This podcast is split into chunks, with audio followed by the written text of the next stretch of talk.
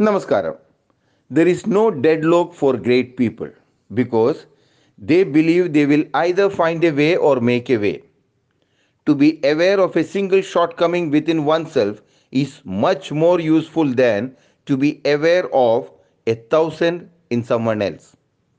The best use of imagination has to be your creativity and also be aware of worst use of imagination. It is your anxiety. Here is that morning creativity of mind to start your day even brighter. Welcome to AV Suprabhata. What you get by achieving your goals is not as important as what you become by achieving your goals. Life will humble you as you age. Gradually, you will realize how much time you had wasted upon things which were nonsense and how much time you could have saved if you had forgiven someone. Make a conscious effort to forgive anyone who caused you harm or pain. Keep in mind that forgiving is not for others, it's for you.